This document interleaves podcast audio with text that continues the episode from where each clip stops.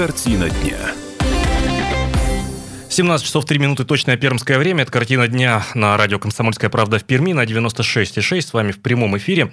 В ближайшие 40 минут работает Ярослав Богдановский. Всем добрый вечер. Прямо сейчас подведем основные информационные итоги среды 3 апреля. Прямо сейчас, как и обычно, в начале нашей программы информация о том, что же нам Небесная канцелярия преподнесла. Привычная погода на 96,6 FM. Солнечно и ясно сейчас в столице Прикамья. Плюс 7 градусов показывают э, термометры. Ветер восточный 6 метров в секунду. Относительная влажность воздуха 28%. Атмосферное давление чуть выше нормы. 757 миллиметров ртутного столба. Именно повышенный фон атмосферного давления и определяет погоду на ближайшие три дня. Будет солнечно. Э, ночью будут э, отрицательные температуры, минус 2, минус 6 ночью, но зато днем плюс 8, плюс 9 в четверг и в пятницу облачно будет э, в субботу. Таков краткосрочный э, прогноз синоптиков. И прямо сейчас узнаем, что происходит на дорогах краевого центра. Дорожная обстановка. Благоприятствует дорожная обстановка, прямо скажем, автолюбителям в настоящий момент. 4 балла по десятибальной шкале. Именно так сервис Яндекс Пробки оценивает дорожную ситуацию. Еще пока не сформировалась так называемая вечерняя офисная первая волна. Ну вот чуть меньше часа до ее начала осталось, поэтому успевайте, если есть такая возможность, прямо сейчас э, ехать ближе к дому. Если вы это сейчас уже прямо делаете, помните о том, что э, в районе кольца у центрального рынка вам придется немножко э, подождать, покружить Э, с ветерком не получится. 5 км в час. Именно такой скоростью там сейчас движется поток автотранспорта. Затруднено движение, впрочем, как и обычно, на бульваре Гагарина по направлению к авторадио на пересечении с Макаренко, тот самый долгий э, светофор. Ремонтные работы на улице Крупской э, закономерно обусловили затрудненное движение в районе цирка 10 км в час. Именно с такой скоростью движутся сейчас там автомобили, а вот улица Якова Свердлова, Уральская, э, в обе стороны оба направления от э, в сторону Соликамского тракта и от него. Собственно, Соликамский тракт э, практически свободен, но если из, из города ехать, то э, будет затрудненное движение на участке от остановки Промкомбинат до остановки улица Балмошная. Повторюсь, 4 балла по 10-бальной шкале. Именно так сервис Яндекс Пробки оценивает сейчас дорожную ситуацию в Перми. Будьте внимательны и осторожны. Мы же прямо сейчас переходим к самым актуальным темам, обсудим их вместе с нашими коллегами из э, «Комсомольской правды».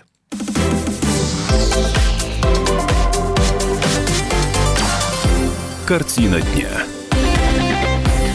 Картина дня на радио «Комсомольская правда» в Перми на 96,6. Вайбер и WhatsApp 8 342 2075 96,6. 8 342 2075 96,6. Наш канал обратной связи работают круглые сутки. Пишите туда прямо сейчас в любое удобное для вас время. Ну и вот э, сейчас э, к нашему разговору присоединяется Андрей Матлин, журналист газеты «Комсомольская правда» в Перми. Здравствуйте, Андрей. Э, добрый вечер. Резонансная новость, э, она такая долгоиграющая. Сегодня стало известно о том, что суд прекратил э, уголовное преследование э, тренера десятилетней девочки, которая утонула, получается, в прошлом году, да, в Олимпии все произошло? Практически ровный год назад трагедия случилась 2 апреля в бассейне спорткомплекса «Олимпия». Там шли занятия по плаванию среди детей от 10 до 11 лет – ну, среди юных пловцов. А, и вот а, а, было задание дано тренерам отрабатывать упражнения на задержку дыхания. То есть э, детишки ныряли, э, там какое-то время проводили под водой, потом выныривали, подплывали к бортику. Но одна девочка так и осталась под водой, и тренер этого не заметила. Как она потом объясняла следователям, помешала ей тумба наблюдать за, за девочкой, которая, с которой... То есть она не видела, да, что не произошло? Видела, да. И уже обратила внимание вот на то, что происходит что-то не, не так.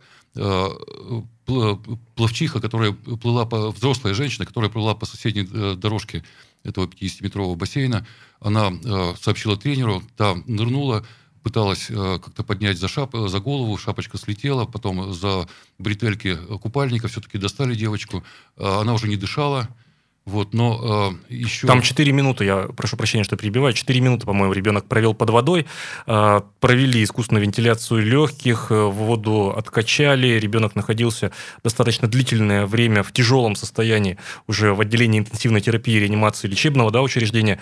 И вот э, когда я просто вспоминаю всю вот эту историю, очень просто в самом начале таких ситуаций, э, в том числе вот э, нам, журналистам, э, навесить ярлыков, да, ну, там, не досмотрел, да, там, ну, там, и, и Да, так далее. Тут, тут поле для фантазии очень богатое. А вот, читая этот материал в «Комсомолке», узнаешь, что, во-первых, и тренер, прямо скажем, не просто переживал вот этот период, да, человек в стрессе находился тоже в больнице, и ребенок-то был для него как родной. Да, ну, обвинение серьезное было выдвинуто, то есть это халатность, да, получается? Или даже причинение смерти по неосторожности? Да, при исполнении своих служебных обязанностей.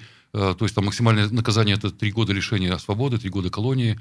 Э, вот. И тренер, 44-летняя тренер Наталья, она признала свою вину сразу же. То есть она опытный человек, тут 25 лет тренирует детей, обучает плаванию. Она поняла, что это ее вина, признала ее и попросила рассматривать дело в особом порядке. То есть э, не, не стала отпираться, так сказать, все тут очевидно для нее было, для самой.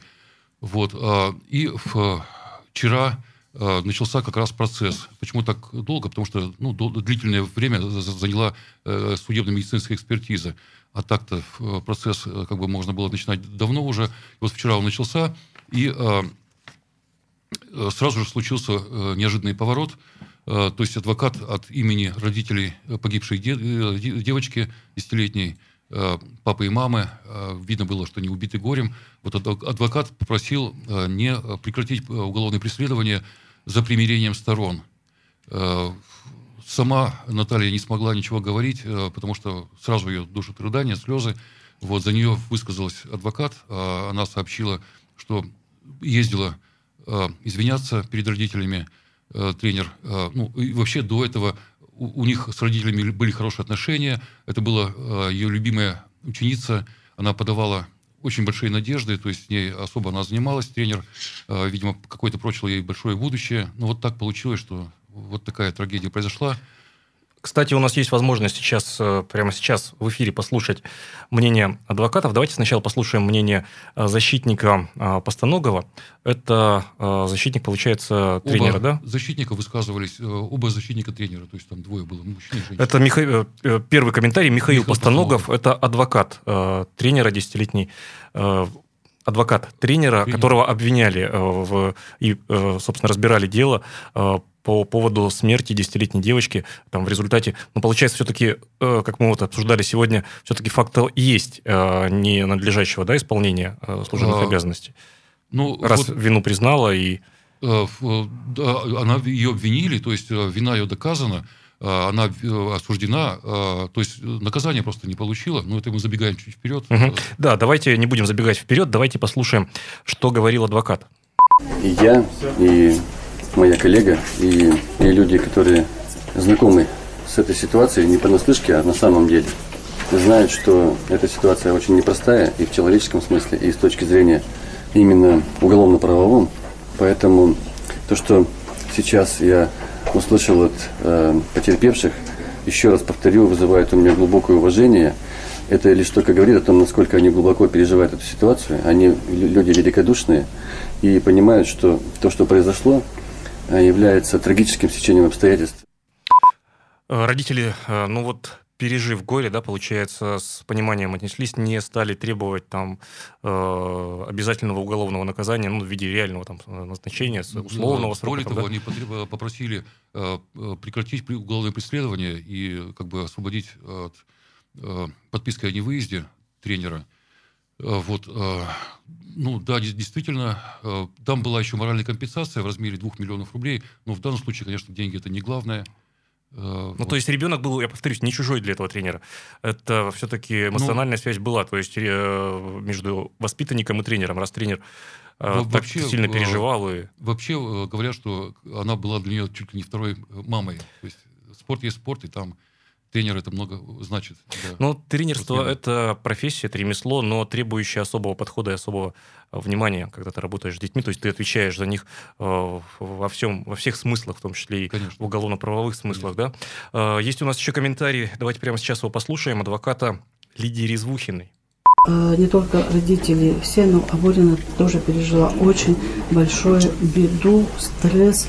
Она прошла очень серьезное лечение практически вышла на работу только по требованию своих же учеников и работодателей Олимпии. Почему? Потому что был даже вопрос, она работает практически 25 лет, то есть всю сознательную жизнь тренером, но был вопрос уже просто прекращения деятельности. Но только благодаря просьбам родителей, просьбам э, вот, администрации и тех учеников, которые занимают очень большие достижения, достигли, только благодаря им они попросили ее выйти, и она начала слово трудовую деятельность.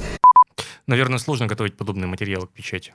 Э, нелегко, да, конечно. Э, вот, э, ну, как все развивали события в суде, если только говорить о фактах. Вчера вечером судья отложил рассмотрение дела и пообещал вынести вердикт по ну, удовлетворительному просьбе ходатайства родителей о прекращении уголовного преследования сегодня утром. И вот перед началом судебного заседания журналисты гадали. Дело в том, что сторона обвинения – Э, она э, попросила не прекращать дело, э, посчитала, что для этого нет никаких оснований. Все-таки было заявлено, что совершено преступление, погиб ребенок, и поэтому нельзя прекращать дело. И вот журналисты гадали, какое все-таки решение примет судья. Либо же продолжится судебное рассмотрение и будет какое-то реальное наказание, либо он... Ну, вот суд в итоге удовлетворил это ходатайство, и есть понимание того, что не будет сторона обвинения обжаловать, протестовать данный приговор, насколько я понял из публикации, да? Да, свою Про- речь прокурор... Э, сегодня э, судья Алексей Крайнов э, начал с того, что тренер виновна, она повинна в смерти, в гибели девочки, но тем не менее он удовлетворяет просьбу родителей и освобождает от наказания.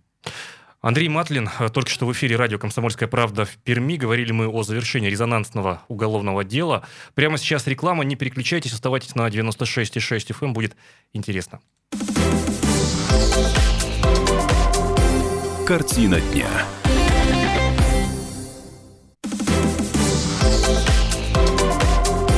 Картина дня.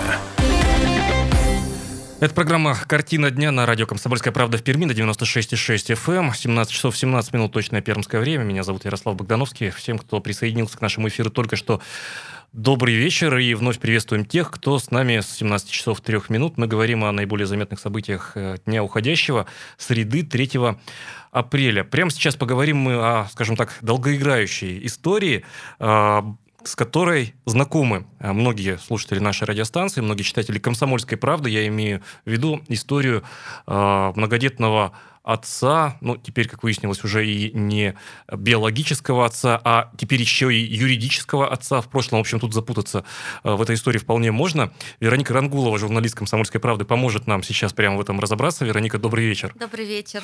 Итак, что произошло с нашим э, героем постоянным э, публикаций, периодическим, скажем, точнее. Периодическим. Да, ну, публикаций Ростиславом. Ну, Итак. Ну, давайте я напомню для тех, кто, может быть, еще про него не знает. Мужчина 40, 49 лет, он долгое время был в счастливом браке с женщиной, которая была младше его на 18 лет. Они воспитывали пятерых детей, когда э, вот Ростислав узнал, что жена ему изменяет. Э, начал подозревать о том, что дети ему не родные, сделал тест ДНК и выяснил, что из всех детей родной ему только один двухлетний мальчик – и вот эта история, которую мы не раз обсуждали в «Комсомольской правде», она в итоге завершилась судебными разборками.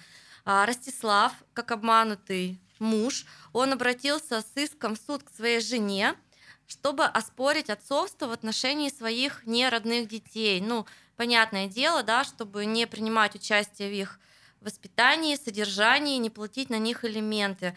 То есть нам... фактически, Вероника, извини, перебиваю, после того, как он выяснил, что э, ДНК э, различается и биологически не мог он являться отцом, отцом этих детей, он со своей бывшей теперь уже супругой э, перестал жить, э, да, совместное они, хозяйство вести, да? С, да, они официально в разводе, и э, Лидия вместе с, с неродными детьми Ростислава уехала к их настоящему отцу, к своему любовнику. Вот, и ну, там тоже у них что-то не сложилось, но это уже другая ветка обсуждения, уже не будем сейчас это касаться, мы об этом уже говорили. А Ростислав остался один со своим единственным родным сыном. И вот сейчас пытается чтобы из Он пытается записи- защититься, скажем так, да, ну, психологически, Да. наверное, в каком-то смысле. То есть, если я не биологический отец, то тогда почему я должен нести, наверное, рассуждает он, почему я должен нести юридические обязательства по поводу не Совершенно- своих детей, совершенно да? верно, да. Ну, как он нам объяснял, что, по его мнению, дети все-таки должны знать, кто их биологический отец, носить их, его фамилию, его отчество, ну, а отец, соответственно, должен все обязательства э, исполнять. И вот такой иск рассматривался вчера в Свердловском районном суде. Э, Подожди, Вероник, не рассказывай, давай потянем интригу. 2075-96-6, телефон прямого эфира городской. Э, 2075-96-6, это телефон прямого эфира городской. Эфирный вайбер и WhatsApp 8-342-2075-96-6. Называю активно и призываю слушателей присоединяться прямо вот к этой части нашего эфира. Почему? Лично мне очень интересна реакция аудитории. Э, Уважаемые слушатели, как вы считаете, прав ли э, Пермяк вот в данном случае? Э, Ведь, ну, в история в публичную плоскость вышла уже относительно давно. И понятно, что побывав, скажем, на центральных каналах телевидения, прогремев на всю страну, да, ну, получается, получается, да, уже он принимал участие везде. Ростислав стал, ну, такой медийной, э, в частности, скажем так, фи- личностью, фигурой, да. А теперь вот, э, ну, давайте разберем вот этот вот, как сейчас модно говорить, кейс, э, вот на примере вот этой теперь уже бывшей семьи. Прав или не прав он, поступая, отказываясь, отказываясь... да, отказываясь от своих э, детей, которых, в принципе, воспитывал с самого рождения. Напомню еще раз, телефон в студии 2075-96-6, 2075-96-6. Взрослые дети или нет? Или там разный воз- возраст, да, у них? А самому старшему 11 лет, э, дальше идет 6, 6, 4, самому маленькому всего полгодика.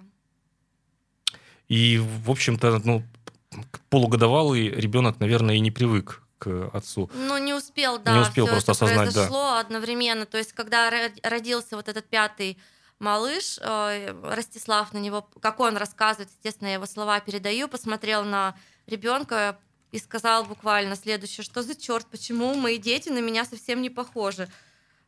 Я вроде бы светловолосый, даже рыжеволосый, они все черненькие.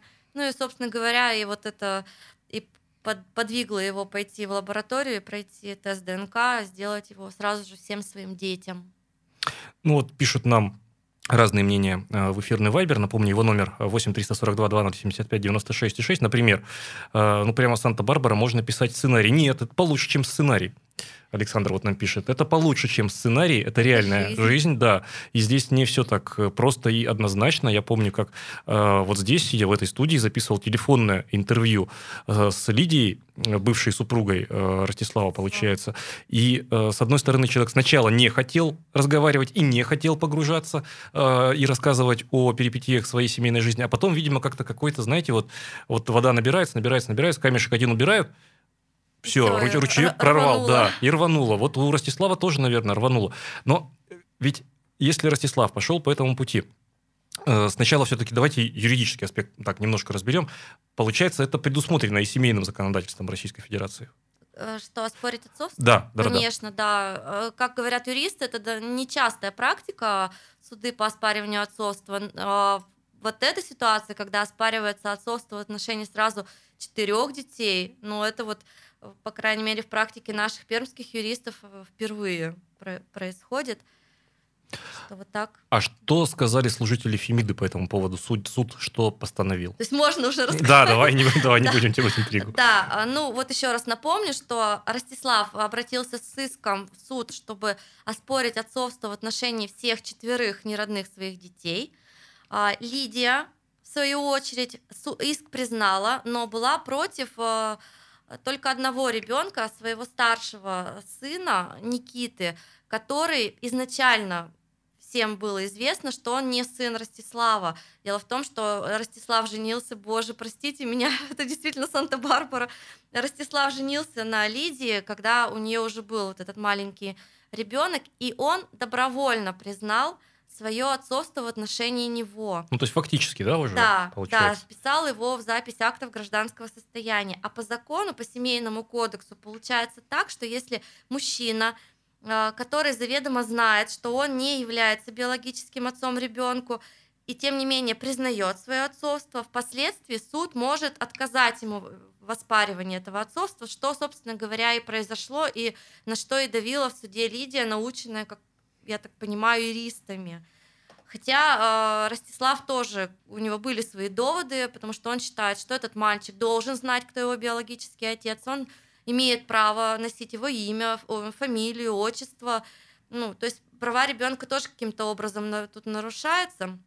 Но все-таки суд встал на сторону Лидии, и иск Ростислава был удовлетворен частично. То есть мужчину освободили от отцовских обязательств в отношении всех детей, кроме вот этого старшего мальчика. Ну, собственно говоря, вот в этом и заключается решение суда. И теперь, когда это решение вступит в законную силу через 10 дней, все соответствующие изменения будут внесены в свидетельство о рождении детей. Тогда уже у настоящего отца этих детей, а он у них у всех один, это постоянный, так скажем, второй муж, любовник, как хотите, этой женщины, он уже сможет э, воспользоваться своим правом и может признать вот отцовство, если захочет, э, в отношении вот этих своих детишек. Ну, вот нам пишут э, в эфирный Вайбер, что вполне поддерживаем и понимаем поступок и мотивы поступка Ростислава, если обманула, то пусть вот будет по справедливости. То есть, ну, можно и так рассудить, да, что это некое восстановление справедливости. Но тут нехорошо, конечно, там ни в коем случае не заглядывая там ни в чей карман.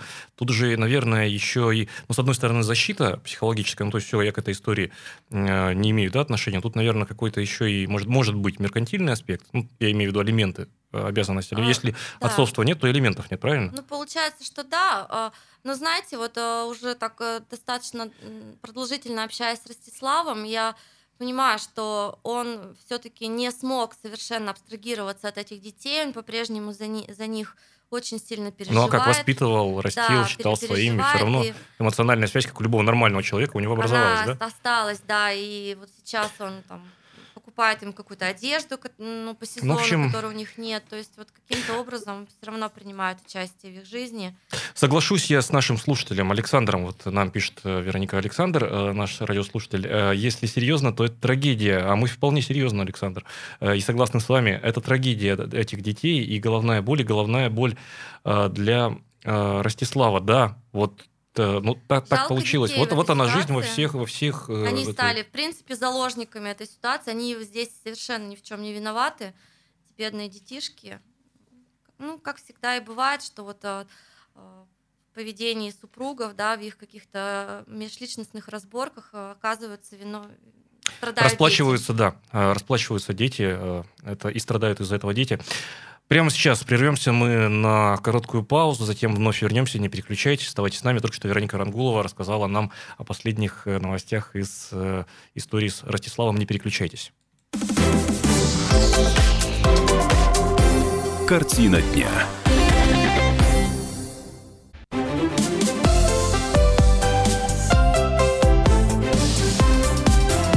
Мозаика событий.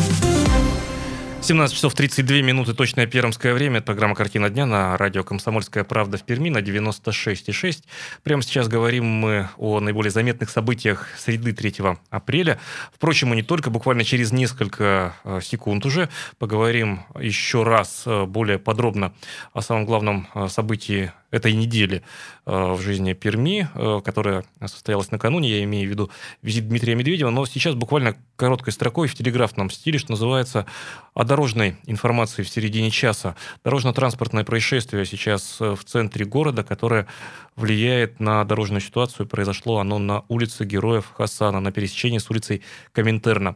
И сейчас проехать по направлению к Комсомольской площади э, от пересечения по Хасана, э, от пересечения с улицей Ижевской э, трудно.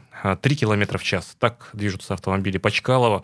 В обе стороны сейчас машины практически стоят от Садового к Садовому. По улице Куйбышева также сейчас от бизнес-центра Грин Плаза ехать тяжело а, по направлению к улице а, Солдатова и Яблочкова. Затруднено там движение 6 баллов по 10-бальной шкале. Так сервис Яндекс Пробки оценивает дорожную ситуацию. Затруднено движение по улице Сибирская, это центр города, по улице Пушкина а, до пересечения с Комсомольским проспектом. Куйбышева в сторону Пушкина практически стоит улица, улица Попова в обе стороны. А, шоссе космонавтов от центрального рынка в сторону Газнака и от Газнака в сторону центрального рынка. Улица Карпинского в оба направления практически полностью стоит. Ну, очень плотно а, движется, точнее сказать, 10 километров в час. Дорожная ситуация продолжает становиться все более и более напряженной. Пожалуйста, примите это во внимание, когда будете направляться э, со своей работы к себе домой или по делам. Просто берегите себя, помните о том, что трафик вечерний, он всегда плотный. Мы же прямо сейчас э, продолжаем программу и поговорим мы о других событиях.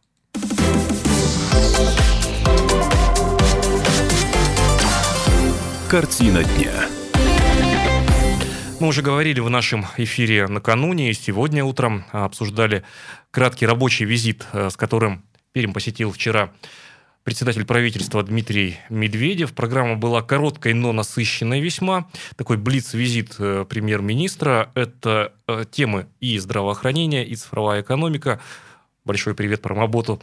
Э, и поддержка, государственная поддержка малого и среднего бизнеса. Причем разговор шел как с включенными, включенными телекамерами, так и без них. И также короткая встреча, но такая богатая на новости встреча с губернатором Пермского края Максимом Решетниковым. Но обо всем по порядку. Э, вчера пристально э, за ходом визита следила э, моя коллега Елена Третьякова, журналист газеты «Комсомольская правда» в Перми. Елена, добрый вечер. Добрый вечер. Итак, насколько поняли мы, сторонние в этом отношении наблюдатели, то есть не участвовавшие, в том числе и журналисты непосредственно в освещении визита премьера, насколько я понял, сразу после прилета Картеш направился в больницу. Ну, э, вообще визит премьер-министра был очень кратким, но довольно насыщенным. Вот сейчас и до его визита, и во время, ну и тем более после, многие пермяки задавались вопросом, а вообще вот какая была цель приезда? Но я думаю, что по большому счету цель э, приезда вообще таких высоких гостей э, в город это такое э, оказание, э, такое демонстрация своего доверия то есть так положено. городу. Ну, то, есть, то, есть, то есть не то, что так положено, а это скорее... Это просто показывает, что, да, что к нам хорошо относятся. Ну, примерно так. То есть есть, конечно, еще много разных вопросов, но самое главное, когда в город приезжают высокие люди, значит, э, город на хорошем счету, ну, регион, в данном случае регион. И э, да, в самом деле визит был по продолжительности, по географическому, скажем так, э, расстоянию, которое проехал Дмитрий Медведев, очень кратким. Он проехал от э, аэропорта по шоссе космонавтов, которые к этому э, приезду подготовили за что отдельная, благода... даже, да, даже отдельная благодарность Дмитрию Анатольевичу. Как раз вы понимаете, что такое делается на наших дорогах весною. Э, проехал э, в поликлинику номер два, где посмотрел э, цифровое оснащение этой поликлиники, и потом ехал в технопарк «Марион». То есть он в размерах одной улицы. Ну и большой, в принципе, основные темами это все-таки цифровизация. Что здравоохранение, что, что, что, уже, что уже технопарк, да. да? Ну вот э, давайте мы тогда э, о цифровизации здравоохранения послушаем из уст самого Дмитрия э, Анатольевича Медведева. Э, вот напомню, что ему показали в, город... в поликлинике городской клинической больницы э, номер два Э, результаты проекта э, «Новая поликлиника», э, «Доступное здравоохранение». Это поликлиника одна из первых вошла туда, и там вот эти все цифровые информаты, да, цифровая, цифровая запись, да, талончик, вот цифровая карта пациента. Вот что по этому поводу сказал сам Дмитрий Медведев. Производит впечатление, хорошая в целом работа проведена, и действительно те возможности по записи к врачам, по электронным э, историям болезни, по э, ну, просто решению целого ряда накопившихся в нашей системе поликлиник э, вопросов, мне кажется, вполне удачно скомпонованы, разрешены. Вот, надеюсь, что так будет не только в этой большой поликлинике, но и в других поликлиниках немаленького Пермского края. Вот это э, комментарий, я так понимаю, записаны уже в ходе встречи с губернатором Пермского это, края да, Максимом это Решетниковым. Это была встреча, вы слышали там щелчки, которые фотокамеры... Это, это пресса да. работала, да?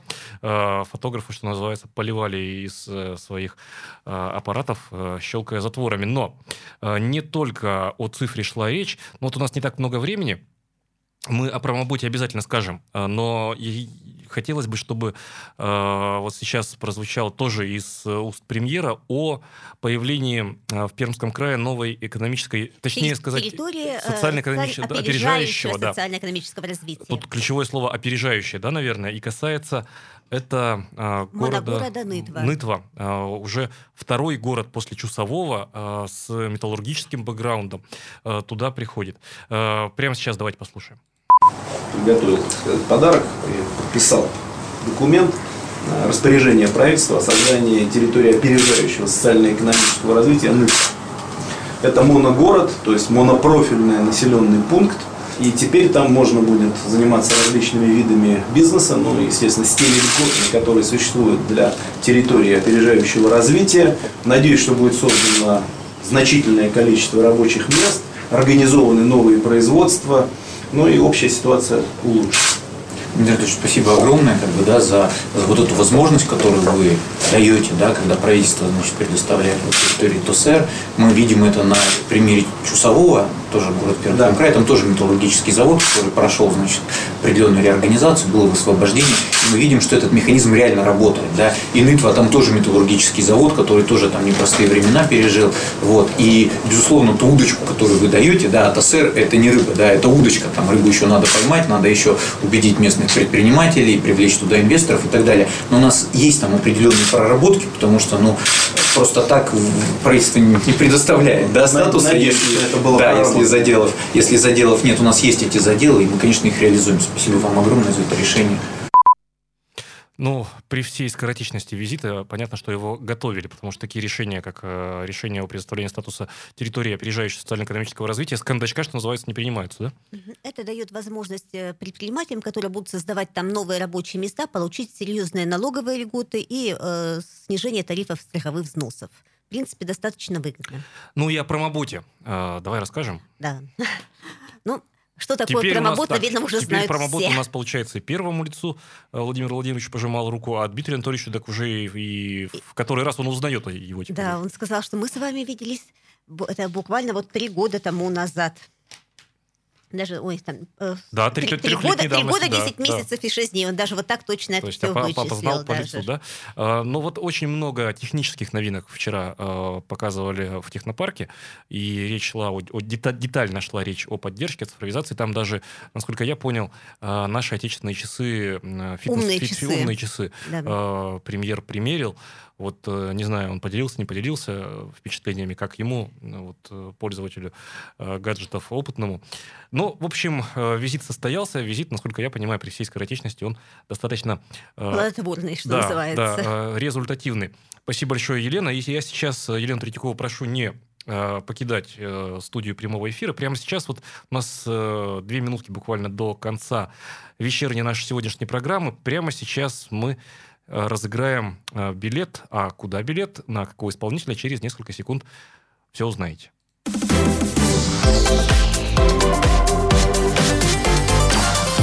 Картина дня. Два билета, да, поправляет меня Елена и совершенно правильно делает. Два билета на концерт народного артиста Российской Федерации Олега Погудина. Это исполнитель романсов. Э, Концерт состоится завтра, 4 апреля, в Большом э, зале Пермской филармонии. Итак, Напомним адрес Куйбышева, 14. да, и вот чтобы получить два билета на концерт народного артиста Олега Погодина, исполнителя романсов, ну, а, во-первых, нужно запомнить телефон прямого эфира нашей радиостанции 2075-96-6, ну, не только для этого, а вообще помнить его, вот, и во время эфиров к нам присоединяться, э, звоните, высказывать собственное мнение. И если вы хотите выиграть этот билет, то, пожалуйста, звоните и напойте, или просто напомните первые строки из известного кинороманса, но подсказка, прозвучал он в фильме «Жестокий романс», на стихи Беллы Ахмадулиной, да, у нас он? Мгм. Вот, 2075 96 и 6. 2075 э, 96 и 6. Телефон прямого эфира. Я дам Э, уже дам еще подсказку. В Так. фильме этот романс исполняла Валентина Пономарева, то есть за кадром, разумеется, певица.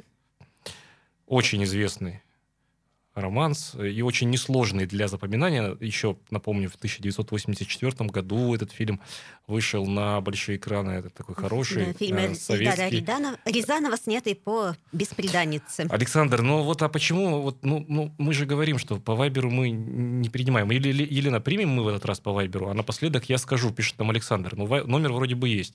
Принимается? Ну, принимается. Принимается. Раз никто не позвонил. Принимается по. Вайберу. А, Поздравляем вас. Мы свяжемся с вами после а, эфира. Так, 17, 17 часов 44 минуты точное пермское время. Это значит, что уже подошло время прощаться.